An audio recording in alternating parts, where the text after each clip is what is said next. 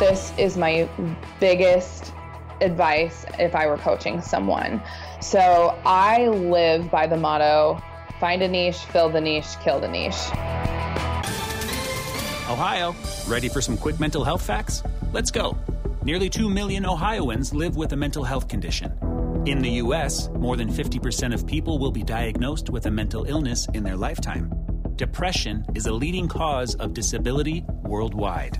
So, why are some of us still stigmatizing people living with a mental health condition when we know all of this? Let's listen to the facts and beat the stigma. Ohio, challenge what you know about mental health at beatthestigma.org. Welcome to the Brands That Book Show, where we help creative service based businesses build their brands and find more clients. I'm your host, Davy Jones. Today's guest is wedding photographer and attorney Paige Griffith of Paige Marie Photography. Paige primarily serves the Missoula, Montana area, which, relative to cities that we're near, like Baltimore and Washington, D.C., is a pretty small market. And that's exactly the reason that I wanted to chat with Paige. We often hear from people in smaller markets that some of the strategies out there just don't work for their smaller, especially more rural areas. Well, I wanted to chat with Paige about how she was able to build a six figure photography business in a smaller market. She outlines the challenges business owners face in those markets and then gives us steps that business owners can take to market their businesses in those areas. Be sure to check out the show notes at davyandkrista.com for the resources that we mentioned during this episode and I'd like to hear from you about what kind of content you'd like to see on the Brands That Book podcast. I'd also like to know what episodes you've enjoyed so far and why. To leave your feedback, head on over to the Davy and Krista Facebook page and send us a message. Now, on to the episode.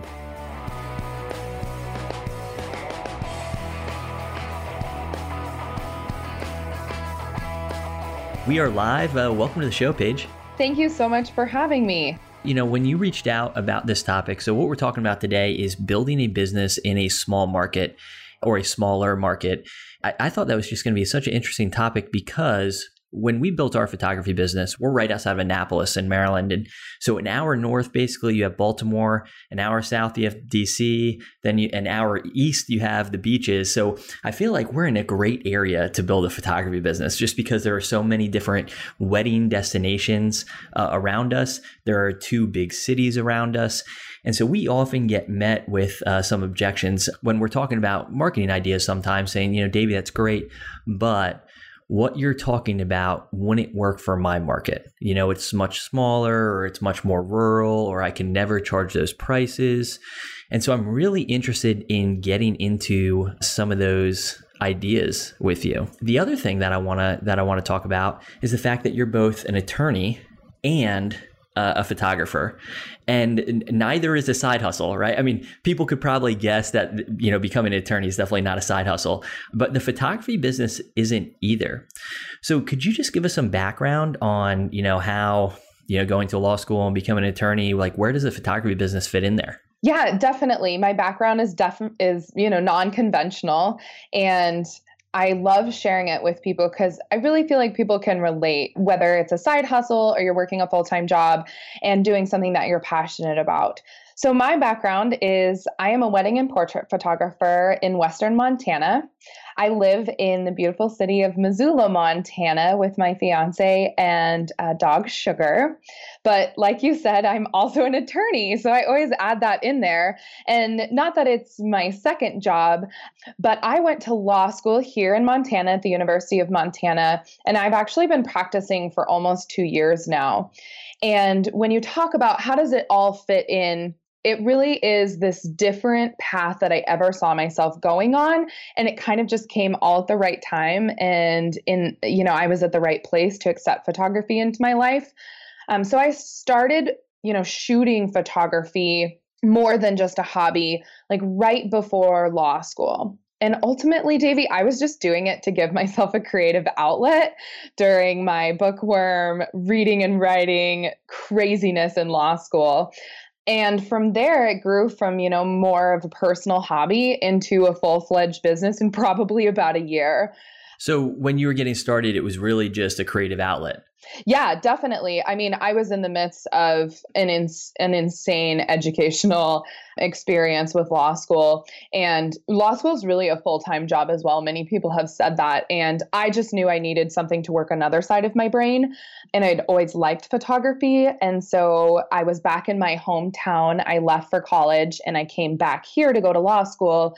And I just decided that it would be a good opportunity since I know people around town to really hone my you know creative juices and get them flowing a little bit more. So how did that how did that start? I mean what were you taking pictures of that somebody came along and said hey can you take pictures of of me? And you and to clarify you do mostly wedding photography correct? Yes. Now my business is primarily wedding photography and i'm going to get into that later when we kind of talk about how i built it in a relatively small market but i started out with portrait photography.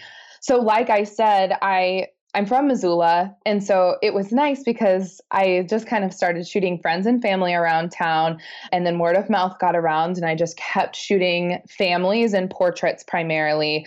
So couples and lots of families with small children. Everyone was kind of right around that age range for where I'm at in life as well mm-hmm. during law school. And so, yeah, it just kind of grew and it didn't I obviously had a lot to do with the growth, um, but I didn't anticipate it growing into this six figure business during law school while sure. I'm trying to maintain my grades. And then, you know, I was really at this path in life like, do I take a job that I've worked really hard for with my educational background and go into the lawyer world, or do I pursue photography full time?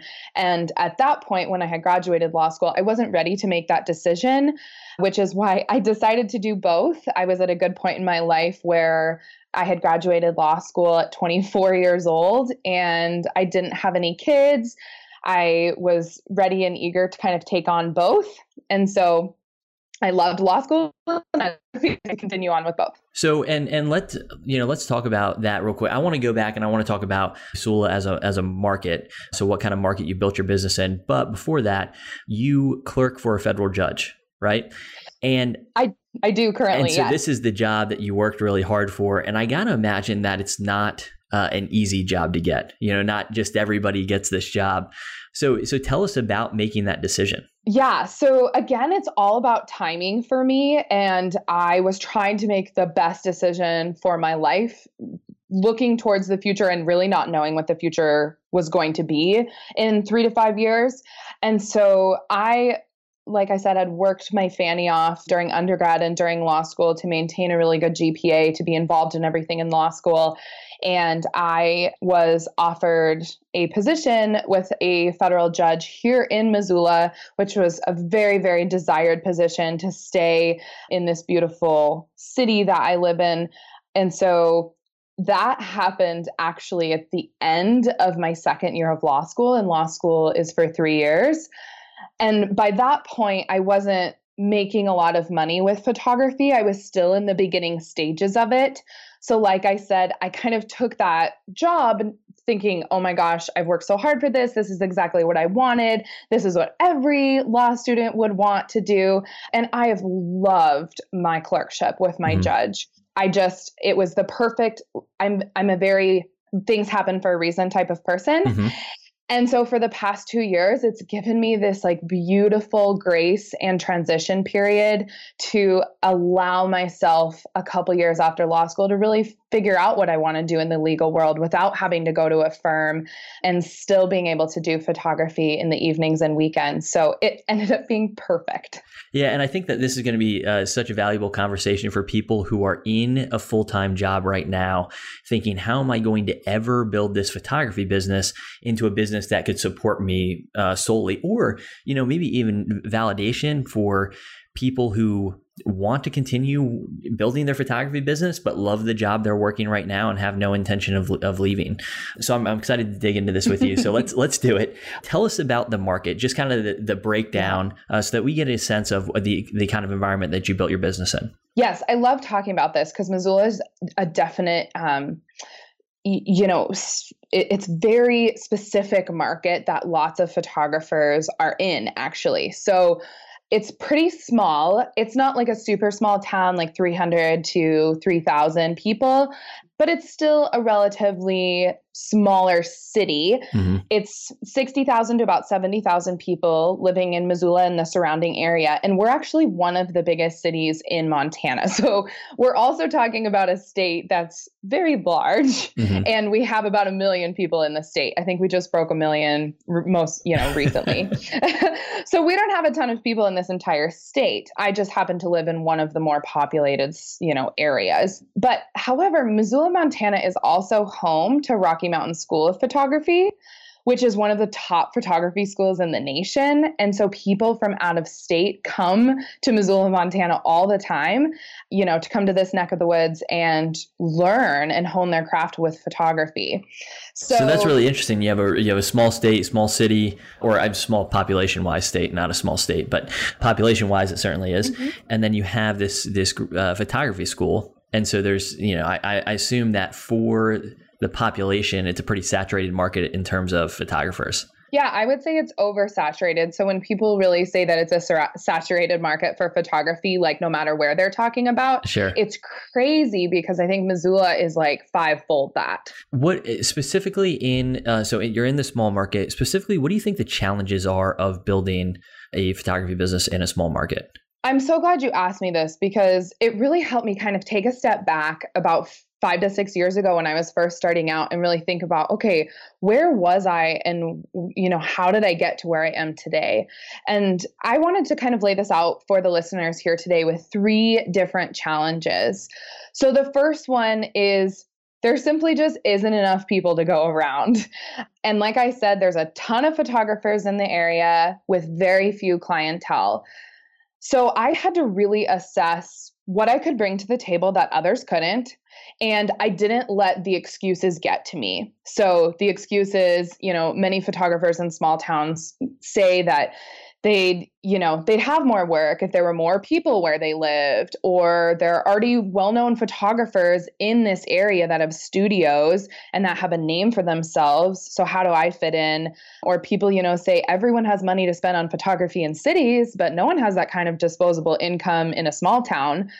So really instead of focusing on all of these excuses and primarily, you know, there's not enough people to go around, I, I really tried to turn those excuses on their head.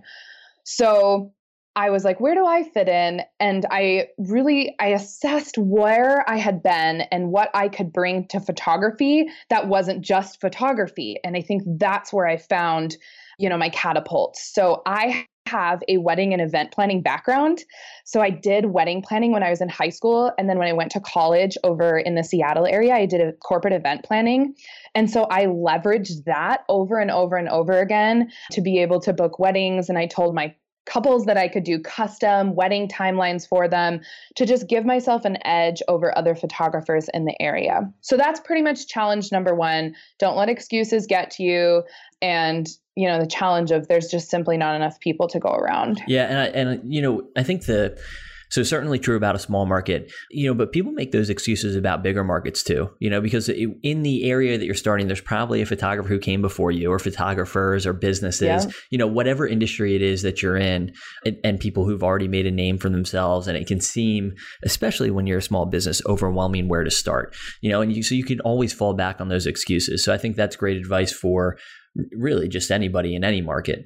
So number two, what's uh, what's challenge number two? Pricing. So challenge number two is really figuring out the supply and demand of a relatively small town. So a little more background about me. I'm an economics major, which means I really loved the fact that I could navigate supply and demand and figure out where I fit in. So, with fewer clients ultimately in a small town, they're going to think that they have the power. That's just a mentality that they're going to have so that they can get the biggest bang for their buck, especially in Missoula, because they know it's a saturated market. It's weird. They just kind of know that it is in Missoula. I think, especially because Rocky Mountain School of Photography um, is so well known as a school. So, y- you know, the layperson knows that there's a ton of photographers rolling around and that we're itching to book them. And I knew from the beginning that I didn't want to charge like $50 for a session and, you know, make a couple bucks an hour after everything is said and done. So, my biggest advice here with pricing challenges in a small town is don't lower your price at the beginning, especially because of the small town vibe and word of mouth. So I did a bunch of free sessions at the beginning, just free, like didn't charge at all. And I I did about 5 to 10 really nice styled portrait sessions with specific families that I knew were going to do, you know, had lots of other friends and families in the area that appealed to my brand and style and that they would be able to give good word of mouth. So I wanted to look high end at the beginning but also not charge and that allowed me to set a base price that was higher than others just starting out. So it allowed me to not underprice myself at the beginning. And with a small town, like I said, word of mouth, everyone's talking to one another. So I didn't want to charge one family one price and then two months later decide to increase my prices. And there would be some controversy there because everyone's just expecting that I'm a certain price. Mm-hmm. So if you do it low to begin with in a small town, I think it actually really hurts you in the long run. Sure, you know, and I think that's true. Even, um, I mean, we especially when we first got started would have friends of clients, you know, because they were guests at the wedding, and they come back and say, "Well, you know, oh, I don't remember you know, so and so saying you're that expensive, you know, because we had raised our prices since. So I can definitely see that being a challenge. How did you prevent? Uh, and I think that's great that you were very specific about the people you chose who you're you going to do free sessions with, people who are going to share, people who are going to talk to their friends and family about it. Two follow up questions. The first one How did you go about choosing the families and, and couples that you wanted to shoot to build your pro- portfolio? And then, and then two, did you work out something with them in the beginning so that they wouldn't share that they got the session for free? Okay, two great questions. So, number one, I chose the people based upon what I ultimately wanted my photography style and brand to look like in a year or two.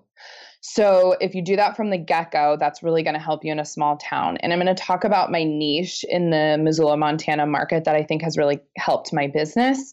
But I also I grew up here. And so I know lots of people, and I kind of knew who had connections in town and who would be able to give a better word of mouth than others. And I was able to do, I also specifically chose different sets of families. So, like a couple, and then a couple with kids at a certain age, and then maybe a couple with kids at an older age, and so on and so forth. So, I was, you know, making a vast, versatile portfolio at the beginning. Now, I didn't tell that that's a great question, Davey. I never told them to tell everyone that I was doing this for free. I think in a small town because you can really get to know your couples on a very different level and people know who you are, they know your background. Everyone was at the beginning very grateful that I had given them a free session. And so I just made it very clear at the end of their sessions that I was going to post and I would really appreciate reposting and telling everyone about my photography and that I'm getting started. You know, I'm just starting out. And so any word of mouth they could give me would be great. And I would be happy to give them a referral discount in the future. So, yeah by saying that, they knew that I was charging after that. Sure. So it was kind of like, do this for me for free. Do, you know, have this specific style and let me kind of choose how your session's going to go.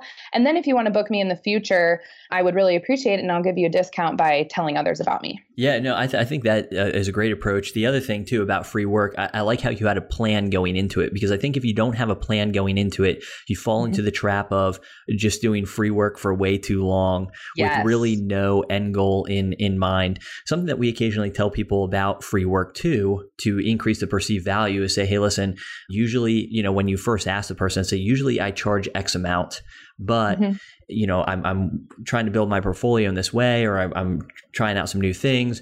Would you mind, uh, or could I, you know, do a session for you and your family, and I'll completely waive that fee. And then that way, they kind of know, oh, this usually tr- tr- this usually costs 500 or 750 or however much money it costs. And then going forward, so if they do talk to friends, they can say, oh, well, you know, it, it costs whatever, you know.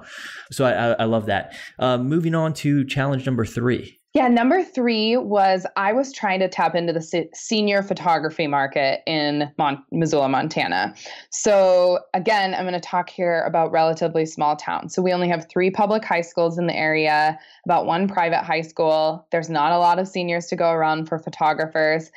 And there were so many senior photographers in Missoula, Montana that have had a name for themselves. So it does kind of relate to number one. But senior photography was probably my biggest challenge. I truly felt like this was the hardest market to tap into.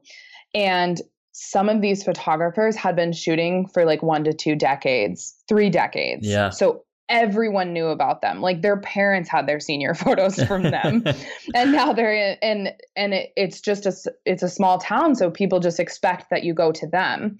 They are also now one of my eh, mentors and you know biggest friends in the area, which is awesome. Um, total community over competition, but I just realized that I had to find where I fit in with my niche and the brand that I could create under Paige Marie Photography. And so that challenge at the beginning, Davey, really took me probably five years. So I finally found my niche with senior photography. So that's challenge number three. So, what would you say? I mean, really, the differences between building a business in a small market and a bigger market. Is it true that the conventional wisdom that's given uh, about marketing or building a business in a in a bigger market just doesn't apply to a small market, or do you find that there's a little bit more overlap that than people think? I think there's definitely more overlap than people think. However, it really depends on what your small town does for advertising. And I think you have to do research at the beginning. So that was the biggest difference for me is utilizing old school advertising to attract clients. So I definitely did my research at the beginning when I was getting into the weeds of the business side of things. And it came to my attention that, you know, photographers in larger cities really liked the knot and paying for advertising online. But my with my market like clients weren't looking there. They're in they're in Montana. We call it the Montana bubble. Like they're not looking at those bigger online you know advertising publications. And so I started talking to it's all about like where are people talking to their friends about who to get engagement photos done with? Or who you know where are they saying oh yeah well my daughter should get her senior photography from from this person. And we talk about social media a lot but back about 5 to 6 years ago when I started I realized early on that they were on Facebook. And so if I would have gone to Instagram first which would have been what you know I assumed would be the perfect platform for photography. That would have been a big mistake. So Instagram wasn't that big in Montana about five to six years ago. I always joke because we're about like two to three years behind the rest of the United States sometimes. So my moms and people, you know, moms of seniors and people my age getting married were still scrolling through their Facebook feeds and yeah. not Instagram. So and you so really built I, that Facebook presence. Yep. So I built my Facebook presence first, and then I realized that I could transition to Instagram once people started getting on that platform a lot more. So it is conventional, but I would say to like leverage your research at you, you know leverage where your clients are at by researching at the beginning because even as in a smaller town i can imagine that you know people are at the local basketball game talking about things and how can you get in to that market and be a part of the community and do some old school advertising if say you know radio advertisements are still where people are listening to getting their photography from so yeah, no, that, that totally makes sense, and it and it would make sense to me, uh, you know, especially in maybe a, a, smaller, more rural area that you know whatever the cutting edge technology is, or where mm-hmm. people, you know, wouldn't wouldn't necessarily be there as quickly, you know, and so I think that's uh, I think that's great advice. I also think in there too, some you know, there's a reason that you still get direct mail advertisements in your mailbox, like physical coupons, things like that. Because for certain businesses, that kind of stuff works. And, and, there's a reason that it works. Everybody has a mailbox. Everybody every day goes and checks their mailbox and sorts through the mail. You know, so I think that's I think that's great advice just to to research your market, understand how people are getting their information, how people are sharing that information. What are some other differences? Well, just to touch on that one more before I yeah, change. Sure. So I always had photographers in larger cities tell me that like handouts, like physical handouts, weren't a thing anymore. And they totally are. Like in Missoula, Montana, I do handouts, and people still talk to me about these you know, brochures or little senior photography like rep handouts that I send with my representatives at the local high schools. Like they still work. And those were things that I remember about 10 to 15 years ago when I was in school. So I think small town, yeah, it's still a little bit old school. And you have to realize that not everything is online and on social media. So, and that's, uh, I mean, and that's just uh, so fascinating to hear, you know? I mean, and it's not, I wouldn't say it's surprising necessarily that it would work. Like, why wouldn't it? I mean, you know, when, when a kid goes to school, that's probably one of the easiest ways for them to share information that they can then bring home, you know? Mm-hmm. So, I mean, that, that totally makes sense too. But what else? Any other differences between smaller markets and bigger markets? Yeah, I would say that you as a person is way easier to be your brand than it is in a larger city.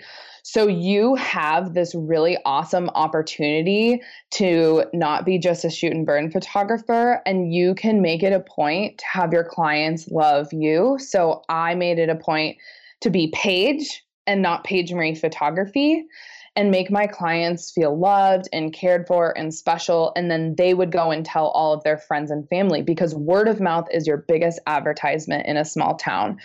And I think that they teach that in a larger market, but it's much different because people are scrolling through social media and looking through hundreds of photographers to choose from. And here in a small town, it's a lot more word of mouth and referral based. And so if you're really branding yourself as a person versus a service, I think that really, really helps and is a is a difference between a small town and a large town. Sure, especially I, I, would assume in a small town, maybe there in, in some ways there's more points of contact, physical points of contact that is, you know, at a local basketball game or something like that.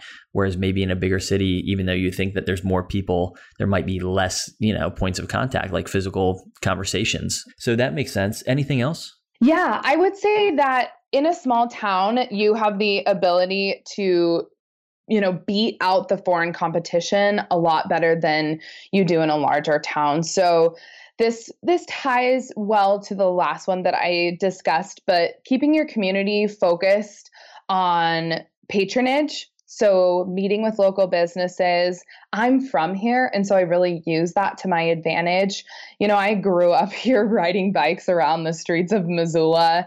So i wasn't a photographer coming in from out of state who ended up, you know, just loving the Montana landscape. And lots of photographers do that. They come in, they love it, they want to stay. But I had an edge that others didn't, as in, I knew the you know, family next door for the past 15 years. And so being able to really talk about that and cultivate that through social media, through my website, again, it made me real and Paige and different than other photographers. Yeah, and that, and I, again, I think too the takeaway from from that is when you, even if you're part of it, even if you're in a bigger market, when you're trying to build a business, uh, sometimes it can be overwhelming. Thinking, okay, how do I go out and get all of the people? You know, but uh, yeah. one thing that I hear you, you talking about is you're really hyper focused on the clients that you do have, making them feel as special as possible, really tapping into the community, and I think by by having that focus, you know, which is um, more narrow right, than trying to serve everyone, you know, ends up making for a busier business. Definitely. I think that relates across the board for large cities and small towns, realizing that you can just serve a very small market and you'll be very successful doing that versus trying to spread yourself too thin and serve everyone. And I would say in a small town too, I just wanted to touch on this because I would say like northern part of the United States really relates to this if you're a photographer in those states your attitude greatly impacts the success of your business. And I always kept my head up, even during months when I wasn't booking. And so in small towns, you might not book during specific seasons. So in Montana, and like I said, the northern states here, we are very seasonal. So mm-hmm. we have lots of snow.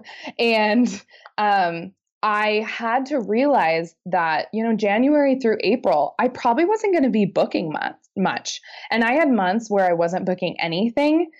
You know, the snow's around and then it melts and it's brown and gray and gross, and no one takes photos. And I think people get down about that, especially when they're first starting out and the photography business world, um, they're like, oh, I'm not booking constantly. Like, I'm not going to be successful. I don't know what to do.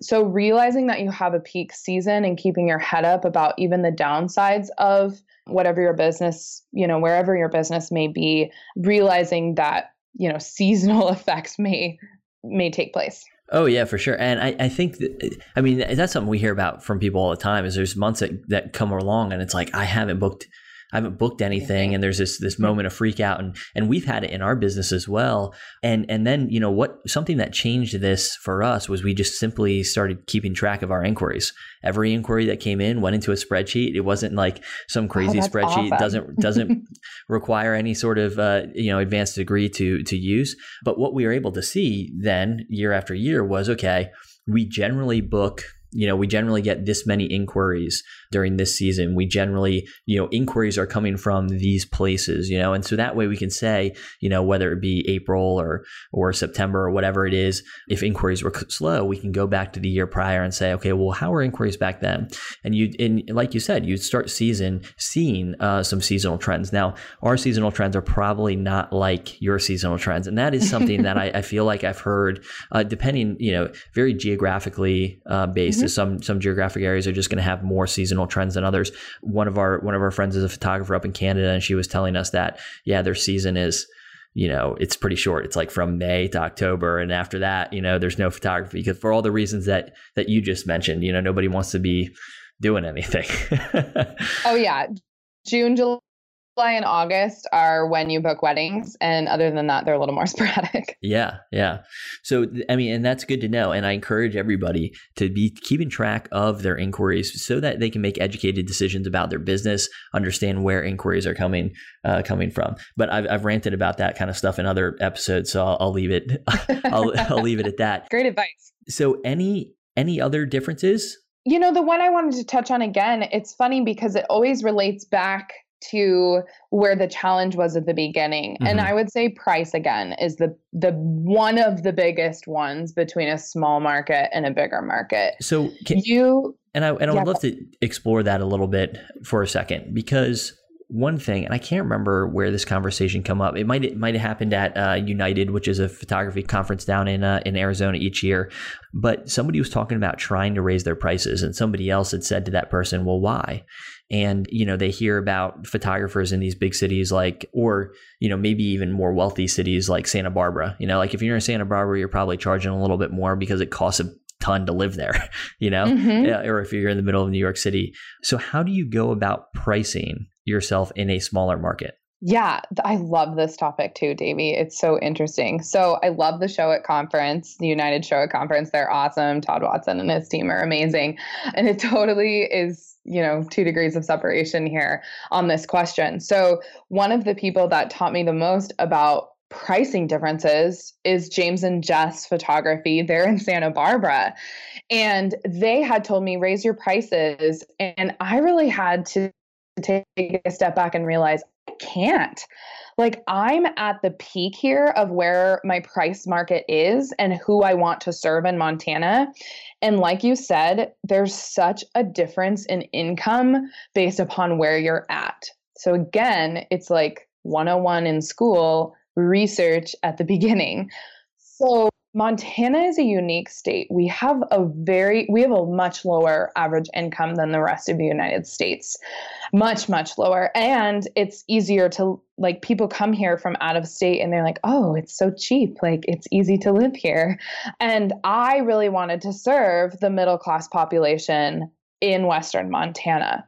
So I knew that very on that that was my niche and I needed to figure out where the pricing was there. So in all honesty, Davey, I'll never be able to charge six to ten thousand dollars for a wedding. I could if I wanted to be in that upper echelon destination Montana wedding photographer that people are coming in from out of state and paying that amount.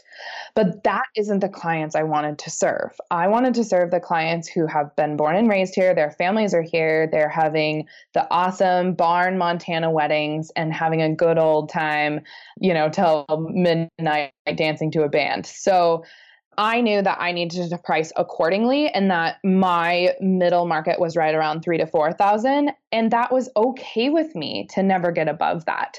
So in a small town, I think you also, as a photographer starting out, need to realize that it's okay if you're making a little bit less money than others because you need to take into account how much others in your city are making. And if you're right in line with them then you're doing great. Like you have a you have a wonderful business and you're supporting yourself and you're helping others in the small town area as well yeah, and I think I think what what you're saying, I mean, that's okay. You know, the clientele. If you understand like your clientele, and this is on average how that how much they make, or uh, this is how this is how much I can charge them in order to work for them. I mean, and that's mm-hmm. okay. And the other thing too is, you know, you've built a six figure photography business. That is more than enough to live on. You know, and I would say it's I would I would say it's pro- and I don't know really anything about Montana, to be honest. But I would assume that that makes you, you know, like that you're very you know, upper middle class on yeah. just on that salary. I mean, I'm not even counting, you know, you're also a lawyer, which I'm sure, uh, I'm sure your clerkship pays something as well.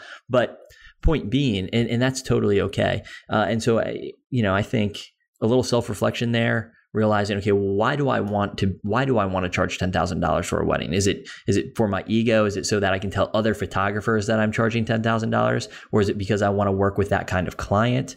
You know so those are all good questions i think to go through. And i think it's yeah or is it the price of living? I mean again like the reflection that's a that's a very big difference depending on where you're living. Mm-hmm. and so realizing and doing some you know internal soul searching on where you live and why you want to live there and how much people are making to live there is really important.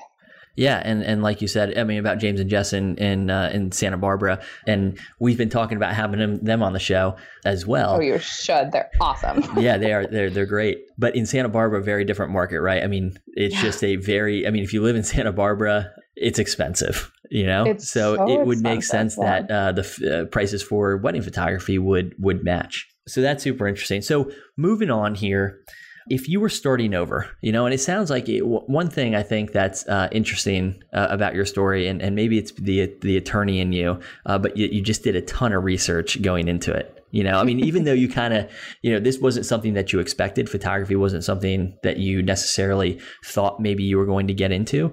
But once you did, it seems like you did a ton of research at the outset. So maybe, maybe the, the right question isn't uh, to ask you if you were starting over, what you would you do? If you were coaching somebody else in a similar position as you, in a similar market, what are the steps that you would tell them to take in order to build their their business in this smaller market? Yeah, this is probably my favorite question of all because now I'm at this place in my business where I love coaching other photographers. I do workshops all the time on business building. And like you said, it comes from my lawyer background, my economics background. I live uh, for analytics and for research and figuring out what works early on. So, we were talking about finding a niche, and this is my biggest advice if I were coaching someone. So I live by the motto find a niche, fill the niche, kill the niche. So instead of following others' leads in the area and we were a saturated photography market, I looked around and realized that there wasn't too many light and airy photographers with like bright colors in their photos. And I'm a pretty colorful person and, and kind of flamboyant. Like I'm always going to wear pink if you see me. And I just never really saw myself as a dark and moody photographer. And there were so many in the area. And so I was like, well, if I was a client, like how would i see the differences between that?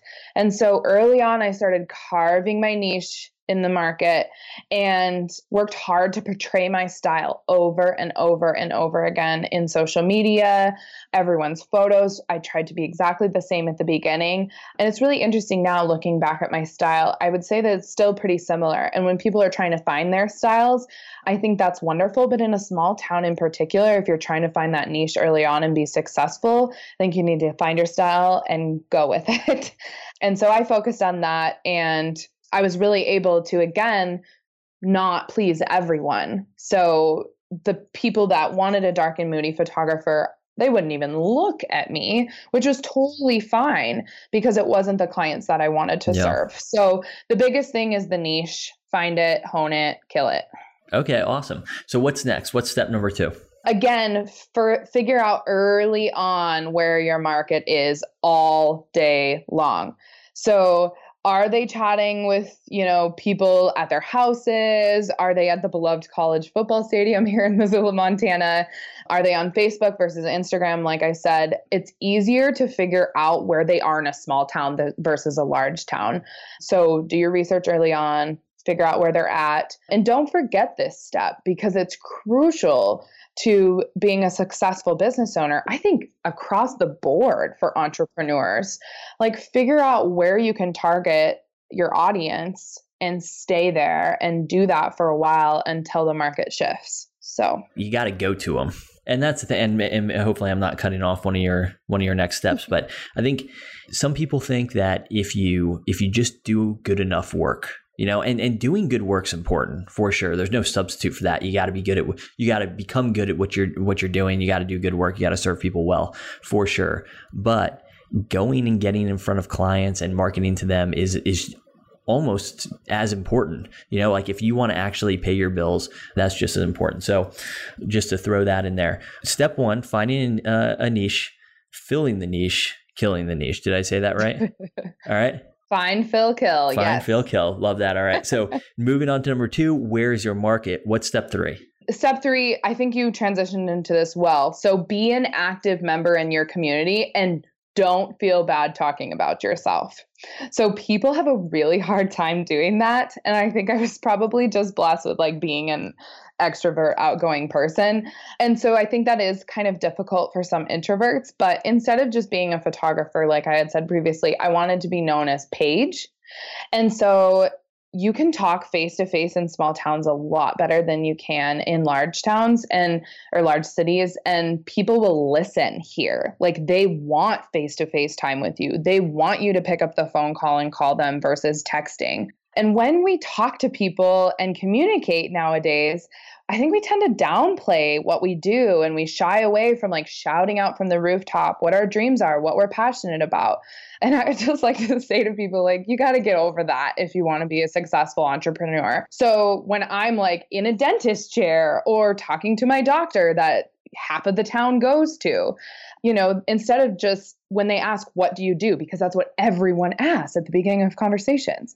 So instead of, oh, I'm just a photographer, I'd say, I'm a wedding and portrait photographer here in town. And gosh, I just love it so much. Like I love capturing capturing timeless images for people. And all of my clients in Missoula are the absolute best. And then you invite the conversation of moving forward. So I'm like, are you on Instagram or Facebook?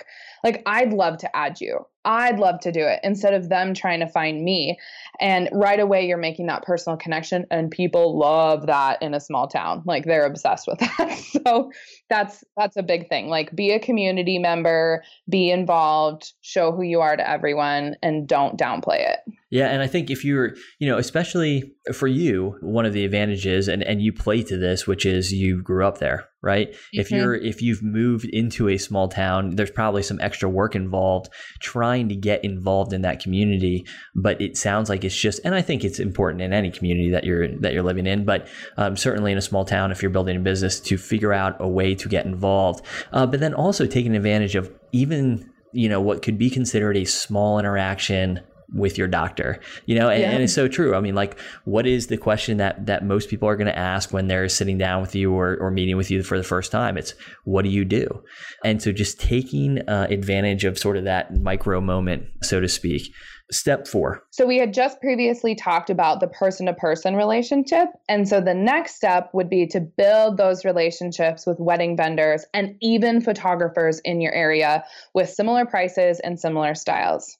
In a small town, you have this really unique opportunity to help other vendors in the area. So we all refer one another to all of our clients. Our clients are constantly asking us for referrals because they don't want to do the work and we know everyone and it's a small town and people just assume that we know who the best and the best are in this area. So they when you cultivate those relationships and I did these through styled shoots which is my next step but through styled shoots I was really able to reach out to specific vendors that I wanted to work with and build relationships with them. So instead of just hey can I borrow your stuff or hey do you want to participate in this shoot you do like all of these extra additional over deliver under promise things to these vendors that make them feel special and they will refer you time and time again. And it also with photographers. So i and just really cultivating that community over competition feeling. So i can't shoot every wedding on a saturday. I can only shoot one. Mhm. and so reaching out to them, becoming their friend, just asking them to go for coffee or gla- grab a glass of wine at our favorite place downtown, and just getting to know them and where they started and building those relationships from the get go helps them. And we just refer back and forth constantly now, years later. They're on my referral list and vice versa. Yeah, I cannot emphasize enough. Uh, I- I'm so glad you brought that up, especially the photographer piece, because I Mhm. think, um, you know, I mean, of course, you want to go out and get to know other vendors who are, you know, in the same you know that have a similar aesthetic that would refer you they're in the same price range. But other photographers i can't tell you how many referrals we got when we were first starting out from other photographers because like you said they can generally shoot one wedding a, a weekend. And even if they have associates that's maybe two weddings a weekend right? So they they need somebody to refer. And and we have a referral list as well. And we still have you know we we have pretty good search visibility and we don't shoot nearly as many weddings. You know we're only shooting up to 10 weddings a year. And so we we send out i mean every day we're sending inquiries out to other photographers you know that we've got to know and we trust that they're going to do a good job. So i think that's uh, super important. Don't only reach out to other vendors that complement your work but reach out to you know other people who do the same thing as well as or that you do as well especially if you're a photographer. It might not be as true for somebody who you know, like maybe a florist can do 30 weddings in a weekend. Uh, probably Right. not that many, but, but anyways. So number five was styled shoots, you said. Yeah. So just getting published in like a regional or community magazine versus a larger publication. So I was never reaching for Style Me Pretty or Green Wedding Shoes. I mean, I loved them and followed them and I'm still obsessed. But if, for me, I realized my brides and my clients were looking at Rocky Mountain Bride, which is a regional magazine. And so I was constantly trying to get on their blog posts and I just consistently submitting submitted styled shoots all the time to get on a regional magazine. And that's how I would say at the very beginning I got my name out there as much as possible for shooting weddings and being a little more high end than I was with just being a per- portrait photographer at the beginning. Again, I think this is just great advice because so many people they think, hey, if I'm if I'm not going to get published by uh, Style Me Pretty, then I'm not going to submit at all. And Mhm. there is always there's first of all, there's always I would say most of the time there's somebody out there that will publish your stuff. But we always encourage people not to overlook the smaller as you put it, regional blogs for a number of reasons. One, because they're they're serving your local clientele. You know, like Mhm. everybody in your area is probably at least familiar with that publication. And we have uh, a couple around us. We have one called What's Up, and it's a magazine that goes out to the Eastern Shore in Annapolis. I think they've expanded a little bit, but uh, it's a very local magazine, and everybody gets one in their mailbox every I know, every so often. It just it just appears, right? And then on top of that, you're still building good backlinks back back to your site. You know, when Mhm. Rocky, you said what was it, Rocky Mountain Bride? Yes. Yeah, when Mhm. Rocky Mountain Bride, when they link back, to, when from a blog post they link back to your site, Google knows that that's what you know a local a local business linking to another local business. So another great way to build links back to your site. And again, so if you're out there and you're thinking, if I'm, you know, if I'm not getting published in Style Me Pretty, I'm not getting published at all. Uh, you're missing out, I think, on a on a huge opportunity. Um, one question about styled shoots: How did you how did you convince or yeah how do you basically how do you convince the other vendors to participate? So you hear sometimes you know people are like well i'm just getting started and styled shoots are a lot of work and other vendors know that. So how did you get participation from other people in the area? I've I've been asked this question a lot and I love answering it. So, I think you have to put in a lot of work at the beginning.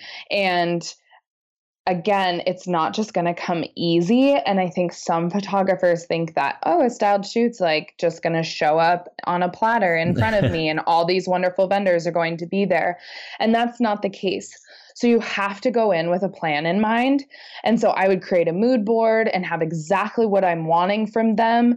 Vendors are more likely to participate in a styled shoot that has a very specific style in mind and that you did the work from the beginning. So you're like, oh my gosh, this photographer knows exactly what she wants. This is so cool. She's saying that this is kind of new and unique and that a publication might pick it up. And so when I start out and it's all of the vendors at the beginning, I did not downplay that I was new. I told them that from the get go. I told them what I was doing. I picked a very specific publication that I was going to reach out to, i.e., Rocky Mountain Bride or Montana Bride or whatever it may be. And so you just, you know, instead of them coming to you or being like, hey, do you just want to participate in something that's elusive and you have no plan? give them a plan, lay it out to them, and allow them to just be like, yeah, that sounds great. We can do ABC. If you tell them what to do, they're more likely to do it. And so that is where I think styled shoots get tricky at the beginning if you've never done them before. Yeah, I think that's uh, I think that's great advice. Just again, because if, if you're reaching out to a vendor that's done a styled shoot before, they already know how much work it's going to do or mm-hmm. going to be. I'm sorry. So if you uh, if you show that you're going to be, you know, that you have a plan and you're going to take on a, a the bulk of that work, I would agree they're much more likely to say yes. And the other piece of encouragement I would give is uh, that people sometimes say no, and that's okay. Yeah. And we've we've been told no before, and you know, and and again, we just went out and found found other vendors and we kept on asking people and yeah. and so those things eventually happened for us. So just to review because we got five so far we got two more right?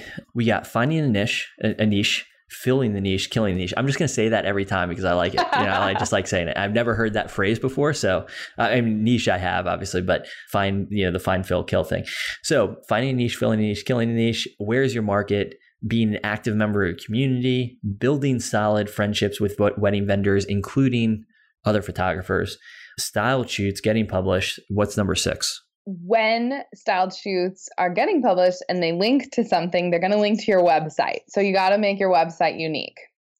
I spent a lot of money at the beginning of my photography business on my website. I wanted to make it user friendly, fun, on brand. I have a ton of pink, and people know that I love pink. I love light and airy photos.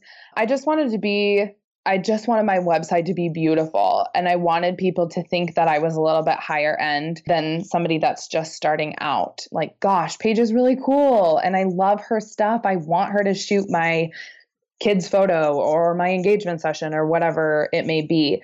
And so, I mean, that's just really basic. Like, spend money at the beginning on your website and realize that websites are where people do business nowadays. That's where the you know foregrounds of your brand start and so put your time and effort and extra disposable income from photography into that versus a lens or a new camera. As as uh, web designers and strategists, uh, we we would agree, you know, and, and, and there's definitely value in. So do you use Showit?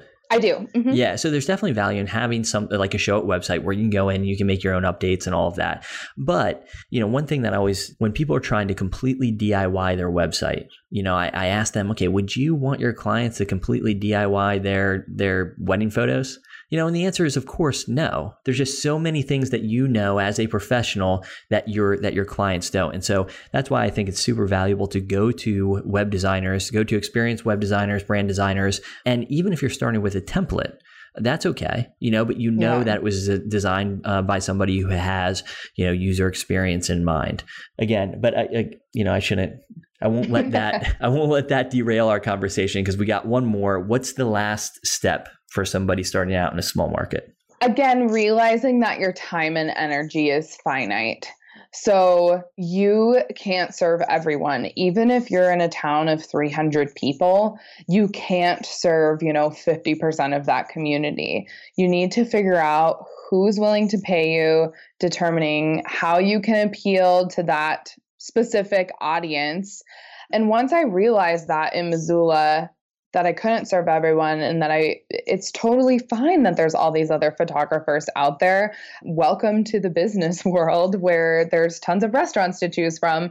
Really honing your mindset in on your targeting your ideal clients. So, figuring out who they are that goes across the board, I think, for large cities and small towns. But in a small town in particular, I think you think that you can get the majority of that town to be their one and only photographer. And that's just not the case. Like, it's still true in a small town that you have a specific niche and you cannot serve everyone. And I, Davey, had a challenge with that at the beginning. So, at the beginning, I was serving way too many people and I was overextending myself. It was really challenging.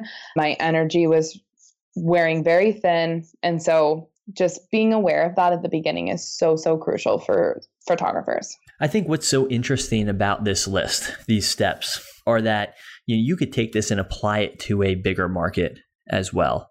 And I think that you would kill it you know, in a bigger market, uh, applying these steps. And, and, so what I mean is, you know, sometimes I think with the limitations of a, a smaller market, you're forced to be a better business person, right? Like in a bigger market, if you're in the middle of, of DC, maybe you can get away with not really honing your niche, you know, because eh, maybe at the end of the day, there are enough people to, to fill your calendar, but when you're in a smaller market, uh, like yourself, you really have to figure out these things so that you can survive. And so I think, again, just listening to this this list that you've put together, if you were to apply this to a bigger market, so if you're out there and you are in a DC or a New York City or another big uh, big city, and you applied all of this, that you would absolutely just you'd mop the floor. So this has been a really, uh, really interesting conversation. I do want to end with a non small market related question. And, and, really, it's how you maintained your your and built this photography business while at the same time going through law school and then getting this clerkship. And I, again, I I gotta imagine that this isn't like a you know couple hours here and there type job. So how do you manage both those things while maintaining your sanity? this is what everyone asks me. And it's so funny because six years later, I, I do have a prominent presence. And so people are asking me all the time, like, gosh, Paige, how do you do it all? Do you ever sleep? I mean, let's be real. Like, the hustle's real. Some nights I don't sleep. I'm a very, very good person at time efficiency. So I am a planner. I plan my weeks out and months out far, far in advance. And unfortunately, that was hard for some of my family and friends to get on board with when I started working two full time jobs, you know, basically. Mm-hmm. And it took them a little while, but then they realized that, you know, that's the key to my success. And also implementing a lot of Paige time instead of working 24 7. I remember my first day of law school, a professor said to all of us, 1L starting out, um, to not lose ourselves in school or afterward in practice. And so I took that to heart early on and continue to do so to this day. So I bring my whole heart into everything I do. I'm a multi passionate person and I have fully accepted that. But when you're multi passionate, you you have to I'm obsessed with everything I do and I love working a lot with things that fulfill me. But I also know you you know you have to still conserve your energy. I still want to like watch a Netflix marathon every now and then and read a book for pleasure but yeah, I mean, I, I do do it all right now, but I, I haven't I have an end in sight, which is great and and also like, important, eh, you know. And I think you going into this clerkship, right? It was for a, a, set, a set amount of time. It was for two years, so you could kind of say to yourself, this this two years could be a hustle between the clerkship building this photography business, but there is an end, you know, not that you're going to just be, you know, not that you're just going to have a ton of time uh, after it ends, but there is an end in sight. Yeah, definitely. And I think I can identify with lots of people that maybe have a side hustle or have to make ends meet by working a Monday through Friday 8 to 5 job. Mm-hmm. I mean, I I'm there. Like I I've been there and I get that and I everyone has bills. And so continuing to do what you're passionate about while you're working a Monday through Friday job is so important. And I think that really helps you create a su- successful business in the end. So I come home and work on something that I absolutely love and it doesn't feel like work. Work feels like work, but photography is still fun, even though I'm running a business. So, so as this uh, as this end in sight nears, uh, you have a beginning in sight as well. Uh, what is it that is to come when this clerkship ends? You're still you're not giving up the uh, being an attorney. Right. So the law is still something that I absolutely love. And like I said, this is a good wrap up of the podcast because I am continuing on with my legal venture in life, but I'm doing it on my own. And I have decided to open my own virtual law office to help other photographers start their businesses up and be leg- like be legal and feel protected and I'm so excited about that because after these two years of a transition period, I was able to hone all of my passions into one. So I'm st- starting up a virtual law office. It's called The Legal Paige which is pretty simple. People can go find it. And I will also be doing photography as well. So, my ultimate goal, Davey, is in the next year, I'll kind of transition from two full time jobs to two part time jobs which make one full-time job. I'm sure I'm sure in many ways that'll be a relief. So beyond going to the legal Paige and going to your uh, photography website, which right is paigemariephotography.com, is that? Yes. Okay, yep. So uh, besides going there, where else can people find you? People can find me on thelegalpaige.com like you said. I'm the legal Paige on Instagram, Paige Marie Photo on Instagram. You can find me on Facebook as well under both those names. Awesome. Well, thank you so much for sharing your time and your expertise expertise with us in the middle. This is the middle of the workday. So this is a, a lunch break for you. So I really appreciate you fitting us in. And at some point, we'll have to have you come back on and talk about making sure your business is protected and legit so that you can you can sleep well at night. So thank you. Thank you so much for having me. Thanks for tuning in to the Brands That Book Show. If you enjoyed this episode, please consider subscribing and leaving a review in iTunes. For show notes and other resources, head on over to daveyandkrista.com.